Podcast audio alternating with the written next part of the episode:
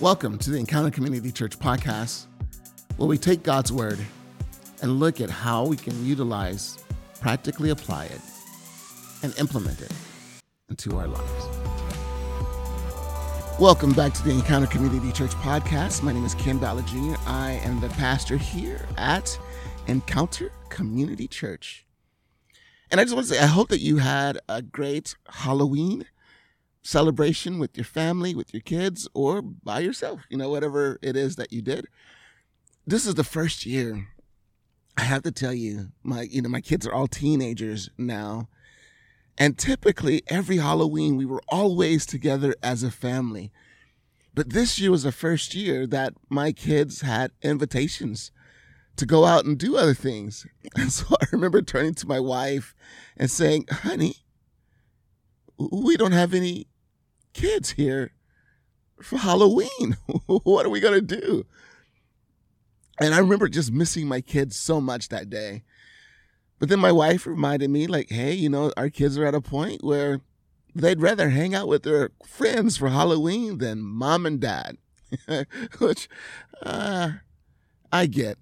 I don't like it, but I get it. But it, it did get me thinking about something, though. And, and I want to take this time out to apologize to every teenager who has come to our door to whom I've given attitude. Because, you know, it's so easy at some point to think, well, come on, dude. You're a little bit too old to be out trick or treating. You, you should be doing something else. But then this year was my kids out with their friends, trick or treating. And then it, it, it, like it hit me. I am so glad that that's what my kids are doing. There's still a little bit of innocence connected to that. I, I'm glad that they're out trick or treating. Because the other options, they could be out partying or doing all kinds of other things that we won't talk about that teenagers can possibly get into and do. So my attitude has since changed, and I just want to encourage you as well. If you are someone who has teenagers come to your door, realize there's a lot of other choices they could be doing, a lot of things that are unhealthy, a lot of things they could be doing to wreck the lives of others, wreck their own lives, things that are destructive, mischief. So, hey, if they're coming to knock at your door, give them the best bar of candy you got. you know, hook them up with a big Snickers bar, you know, or something like that. But I, I, get that now. And so, like I said, to all teenagers, although you probably won't hear this, and this is more of a, my own confession, but I apologize. And now I see things a little bit differently. And I, and I think that that's the way it is too. And, and here's the point, too. You know, us adults, we have to remember, and we can't let ourselves forget, we were teenagers at one time as well. And also, think about what are some of the other things that we did as teenagers on Halloween? Yeah. and, and, so maybe we should just be thankful for that teenager who does come to our door to say trick or treat. And like I said, just give them a really great candy bar. And, and for parents like myself who are blessed by your candy bars, I just want to take this time out to say thank you. Thank you for blessing me with your candy bar. Although you wrecked my diet. Notice, I say you wrecked my diet because you wrestled me down, you held my wrist down, and you forced me to open my mouth and chew that Reese's peanut butter cup. Yes, it is absolutely your fault that I blew my diet on multiple occasions. absolutely your fault give out worse candy. No, no, no. Actually, don't, don't, don't do that. Don't do that. I'm going a little bit too far there, aren't I? but again, this is that time, and, and again, I guess just coming to the realization that my kids are getting older, and we're getting closer to that point to where they're going to be out of the house.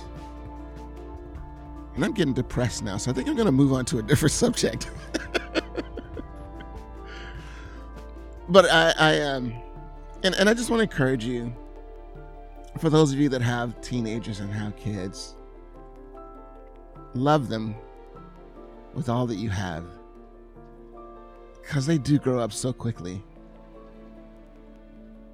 And it is true, they grow up, but we go, we grow better, right? We don't grow old. They grow up, we grow better. but I guess that's just the things that old people say, right? But I am so grateful. I am so grateful for my family, for my kids. And just want to encourage you to take that moment to think about that as well for you. What are you grateful for? And are you grateful for your family? Are You're grateful for your kids? And you know, one of the things I, I guess it's it's I'm at the point where I, am realizing that my, my prayers are changing. You know, what my prayer used to be, God, keep my kids safe while they're at school. But of course, that's expanded now, hasn't it? God, keep my kids safe while they're driving themselves to and from school. Keep my kids safe while they're at work. Keep my kids safe while they're at robotics team doing their thing. Keep my kids safe while they're hanging out with their friends, while they're driving over to their friends. It's amazing how all of that changes as as they get older. And and you do you, you find yourself at this place where you are relying more and more on God and you're trusting God more and more. Which brings us to what it is that we've been talking about for this series that we're doing. We're talking about rock solid faith in a, in a shaky world. And, and in diving into faith, the main thing that we said last week in looking at this is we said that faith is more than hope and optimism. It, it's more than that. It has to be. Because there are times when you go through things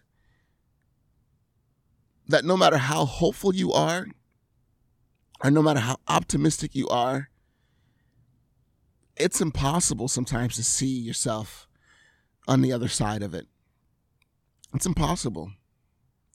I, I listen. I've been listening to a podcast called Against All Odds, and right now I'm listening to the story of Senator John McCain when he was taken as a POW in Vietnam and just listening to some of the things that he had to go through in order to be able to make it through. But there are points for him where it got it got really dark. There, there's one point where he talked about him even trying to take his own life. And if it wasn't for the guards coming in to see what he was doing and to stop him from what he was doing, he would have done it. He would have been successful at taking his own life. But it's interesting because he talks about how that kind of refueled him in a sense. It, it, it gave him that gumption. And that's for those of you that are not from the South, that are unfamiliar with the word gumption, let me let me throw out what that means to you. Bravado. There we go. Bravado. But to see that he reached a point where he had that and that there was this determination that nothing was going to stop him. And, and, and that's the thing. That's the thing about faith. Is, is there are times when you are practicing your faith where it gets dark and it gets hard and it gets I don't know, it, it just feels like it's impossible. And I want to let you know that that you can be a person of faith and wrestle with doubt you can be. So, so I think it's important for us to continue to dig in to this idea of faith and, and what it is. And, and last week we talked about this this one another key element of faith is more is, is moving from a belief in Jesus to actually following Jesus to, to living the kind of life that Jesus talked about living. To make a commitment and to do that. You, you may hear a plane going over my head. I'm recording in one of my favorite places. I'm in my backyard this morning. And so it's nice. I've been hearing birds chirping and the wind chiming and the wind chime chiming and airplanes going over. So if you hear those things, just recognize I'm I'm in my backyard. And if you don't hear those things, then keep enjoying the podcast. But with that in mind, and just thinking about this flow of thought that I that I had when it comes to faith and this call that Jesus gives to actually follow him. And again, if you go back and if you begin to dig through the scriptures, and every time when Jesus says, Oh, you a little faith, it is never connected with hope and it is never connected with optimism. It is always connected with trust.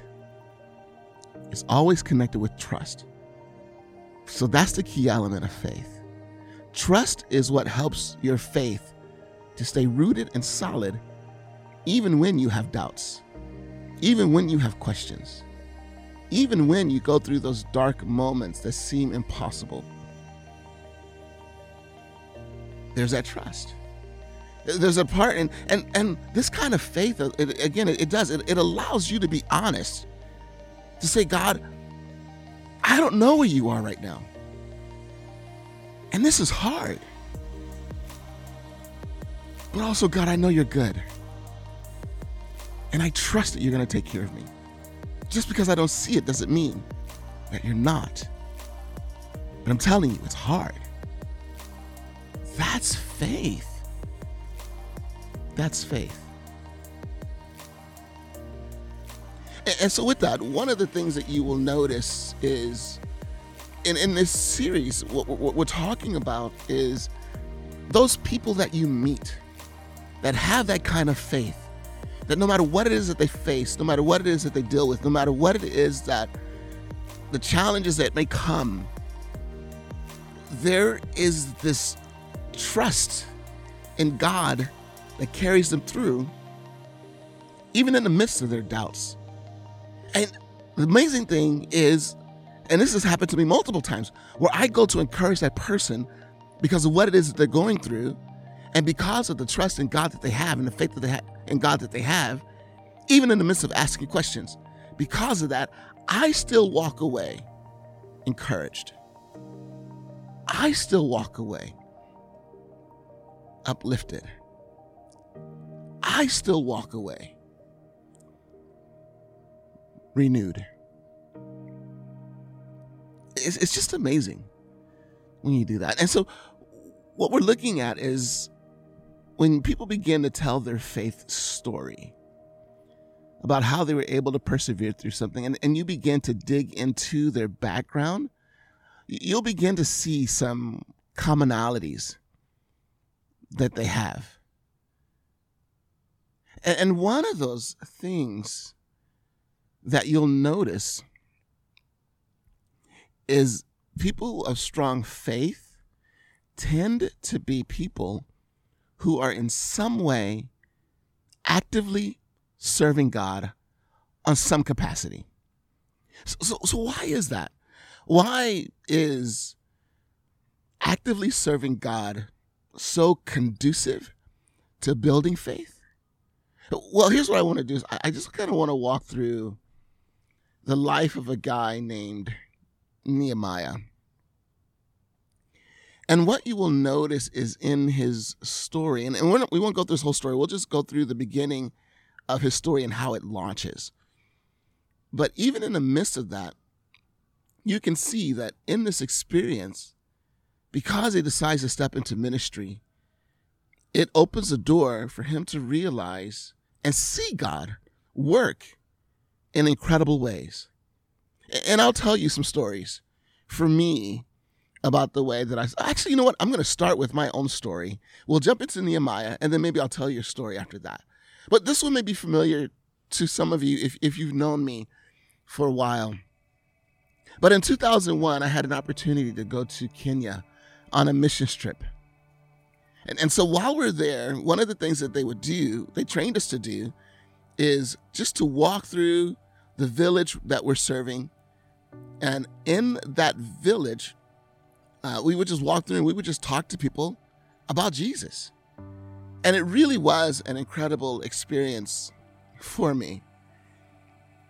We were walking through this area, and we're walking and we see these huts and on top of the huts there are these white flags and as we're walking there I, I turn to my guide and i say hey what are those white flags for? And he says oh that's for the local witch doctor. We're going to take you to go meet her. And i was like wait what? Wait what? Yes we are going to take you to go meet the local witch doctor and talk to her about Jesus. And in my mind, I'm going through and I'm thinking, like, wait a minute. That seems like a tall order to talk to someone who's really entrenched in their beliefs about nature and about creation because many times the witch doctors there that's what they turn to in order to be able to heal people and so there was their trust in natural remedies and those things.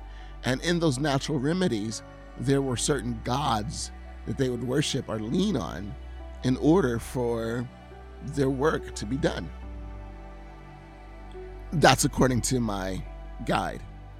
So I'm, I'm thinking, man, this seems like a tall order to talk to this woman about Jesus. And so we walk into her area and she comes out she's just happy to see us and that was one thing that was really cool about kenya is as we were walking through people were really they were they were really happy to just stop whatever it is they were doing and just chit chat with us so it was really cool it's just part of their culture so she comes out and we sit down and we start talking and and let me tell you i look at this woman and her teeth are filed into sharp points. Like each tooth is filed into a sharp razor point. so it, it would be like if you looked in the mouth of a shark, that like the way that the teeth are formed, that was the way that her teeth were filed. And so I, I look at that, and it's one of those things. Have you ever been in a situation where there's something that stands out about someone, but you don't want to be rude and stare. So you try not to look at what it is that you want to stare at and you keep looking at it but trying not to look so you try not to look and you try to look in other so let me tell you i was concentrating so hard in my head i was thinking ken just look at her eyes just look at her eyes just take your eyes off her teeth yep you're looking at her teeth again just look it was one of those things so we sit down and, and we start talking so I, I, go through and I tell her my story about my life and about Jesus and who he is and who he is to me. And she asked me a really interesting question. She said, Can your Jesus heal a toothache? And I said, What? She said, Can your Jesus heal a toothache? She said, My teeth have been hurting for weeks. And understandably so, right? If you, if you filed your teeth, you're going to cause some damage. But she said, My teeth have been hurting for weeks. And I've tried all of my remedies, and none of them work. So, does your Jesus heal a toothache? And so I said, Well, according to the Bible, he's done some pretty incredible things. He's helped people to walk and the blind to see and the, the deaf to hear. So, is it within his capacity to heal your tooth or teeth? Yeah, I think so.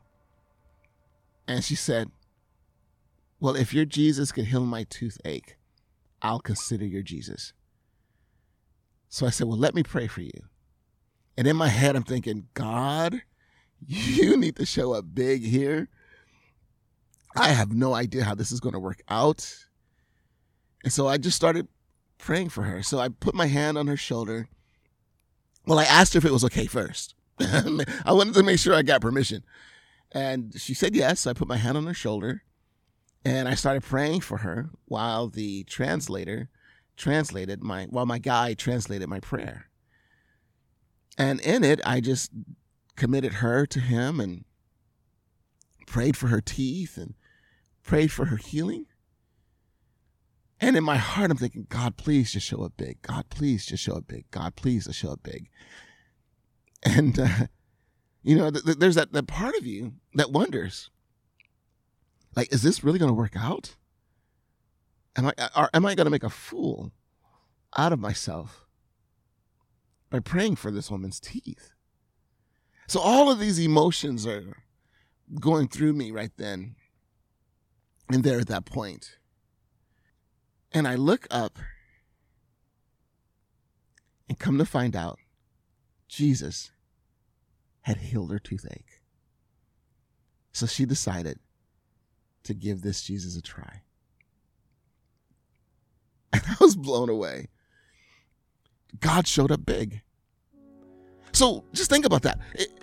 If this is the way that God shows up, big in this way, when I go through something in life, does it become easier or more difficult for me to trust God? And if you said easier, amen. It, it, it really does. It really does. Uh, uh, there's something about, because many times when we are called to serve, many times we don't feel qualified. We don't, I'm not, I'm not gifted enough. I'm not smart enough. I'm not funny enough. I'm not friendly enough. I mean, we can go through the reasons why we feel like we don't have the capacity to be able to do what it is that we feel like we're being asked to do. But that's when God shows up. And that's when God does the unexpected. And that, my friends, is what builds our faith. That's what builds our faith. I remember the very first time I met with a group of people. We were, I was at El Camino College, and we had this program that we used to help people to be able to grow in their faith. And so the leader had taken me through this process. And so now it was my turn to begin to take others through that process. And I'll tell you, man, I was like, there is no way that I can do this. I am not qualified in the least bit. And so I led the session, and there was a person that was there with me to help co lead the session since it was my first time. And once we were done, he said to me, he said, Ken, the raw ability is there, but you need to invest into it. So here's what I want to challenge you to do next week. Is I want to challenge you to go through and prepare your material as though you're teaching it. And look for other questions and insights and things that you can pull out of it, things that you could use to create really great conversations. And, and so I, I did that. And I'll tell you, like that next week was exponentially better. It, it really was. And eventually I grew to a point where I was able to lead sessions on my own. And it was, and I'll tell you that I really grew from that because each time I met with a student at El Camino to walk them through what it meant to believe in Jesus and who he was and the grounding of your faith, each time that I walked through a student with that, it solidified my faith. It, it gave me a little bit more of a belief. Because each week I was praying, God, I'm doing this, but you know I'm not a Bible scholar. You know I don't have all the answers. You know I feel like I am totally unqualified to be able to do this. But you've put me in this position, and so I'm going to just trust that you will speak through me to these people in the conversations that we will have. And it's really incredible because that's exactly what he did. That's exactly what he did. And, and, I would say that one of the greatest pieces of confidence that I gained was the ability to be able to say, That's a great question. I don't know the answer to that. But give me a week. I'll research it. I'll find what I can find. And next week, I'll see what I can do as far as giving you an answer to your question. So it, it gave me the confidence to be able to say, I don't, I just, I don't know. I don't know.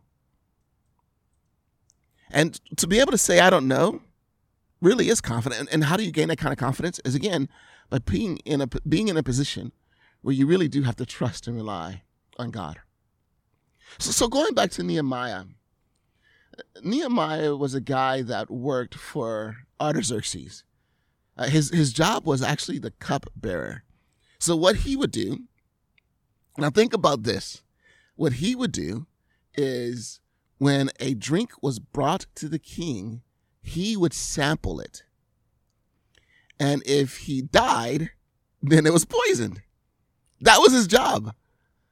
Like, just think about that. That's your job. I'm going to drink everything that you could potentially drink, risking my life. Every sip was a risk. Every sip was a risk. But he, he tells this story. He says, Hanani, one of my brothers, this is Nehemiah chapter 1 in the Bible. Hanani, one of my brothers came to visit me with some other men who had just arrived from Judah.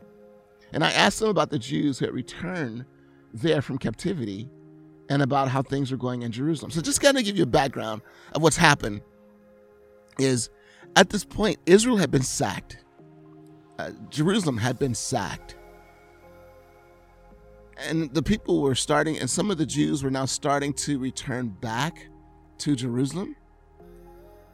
But it was in a condition that was horrendous. And it says, They said to me, Things are not going well. For those who return to the province of Judah, they are in great trouble and disgrace. The wall of Jerusalem has been torn down, and the gates have been destroyed by fire. When I heard this, I sat down and wept. In fact, for days I mourned fasted, and prayed to the God of heaven. So, so literally, what happens is Nehemiah is awakened to a need. He sees suffering. He's awakened to a need. And how do we begin to get to that place where we are able to trust God? Is that we allow ourselves to be awakened to a need. Now, many of us will have different types of needs that may awaken us. And that's why, you know, I'll say things like, do you have a need or do you see a need to help those who are homeless? Do you see a need to help teenagers or do you see a need to help elementary age kids or do you see a need to help pregnant teen moms or do you see a need to help moms or help dads, help parents? Uh, do you see a need to help those who are addicted? Like every single one of us has been wired to something that will awaken us to see a need. And that need will prick our hearts. And hopefully, with that, it will cause us to be in a state of unrest. And that's what Nehemiah was. He was in a state of unrest about it. So he said, Then I said, Oh Lord God of heaven, the, the great and awesome God who keeps the covenant of unfailing love with those who love him and obey his commands. Listen to my prayer. Look down and see me praying night and day for your people Israel. I confess that we sinned against you. Yes, even my own family and I have sinned. We have sinned terribly by not obeying the commands, decrees, and regulations that you gave us through your servant Moses. Please remember what you told your servant Moses. If you are unfaithful to me, I will scatter you among the nations. But if you return to me and obey my commands and live by, by them, then even if I have exiled you to the ends of the earth, I will bring you back to the place I've chosen for my name to be honored. The people you rescued by your great power and strong hand are your servants. O oh Lord, please hear my prayer. Listen to the prayers of those of us who delight in honoring you. Please grant me success today, making the king favorable, favorable to me. Put it into his heart to be kind to me. And it says, In those days, I was a king's cupbearer. So basically, what you see is there, there, there's something formulating in the heart of Nehemiah that he, he's had his heart captured and he's began to pray about this and he's seeking God about it. And, and so now the, the thing is, well, what am I going to do? What am I going to do? And so it says in chapter 2 Early the following morning in the month of Nisan, uh, during the 20th year of King Artaxerxes' reign, I was serving the king his wine. I had never before appeared sad in his presence because actually it was a criminal offense to appear sad in the king's presence. Well, why is that? Because you're in the king's presence. That's why. I mean, you are in the creme de la creme the position of all positions. You get an opportunity to serve the king. So you should be joyful in your position. There, there, there's nothing greater on this earth that you could do than serving the king. And if you are not joyful in the presence of the king, if you are not happy doing what you're doing, fine. You will die. That's what it was. That's what it was like back then. If you didn't appreciate the king, then you were a threat. If you didn't appreciate the position, then fine. I'll kill you and I'll find someone who does appreciate it. So the king asked me, Why are you looking so sad? You don't look sick to me. You must be deeply troubled. It says, Then I was terrified. I was terrified. So now this goes back to that prayer that he, we had just read that Nehemiah prayed. So, so this is the thing. He was going to go before the king and he was going to ask the king to be able to go back. Now, think about this. You're in position of the king's cupbearer. So he has this tremendous amount of trust in you, this tremendous amount of reliance upon you. It's an incredible position. There's no other position more important than that. And, and so now you're risking that. And in doing so, A, you appear sad before the king. B, you're saying, hey, I want to go do something else. Both are reasons to be killed, to be punished and killed. So, this is what Nehemiah is risking.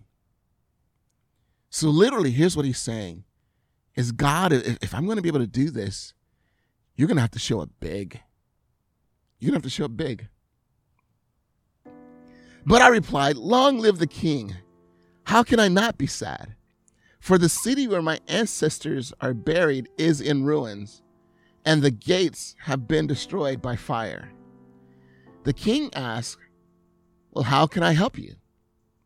With a prayer to the God of heaven, I replied, If it please the king, and if you are pleased with me, your servant, Send me to Judah to rebuild the city where my ancestors are buried. Uh oh. He's asked a question. He's taking the risk.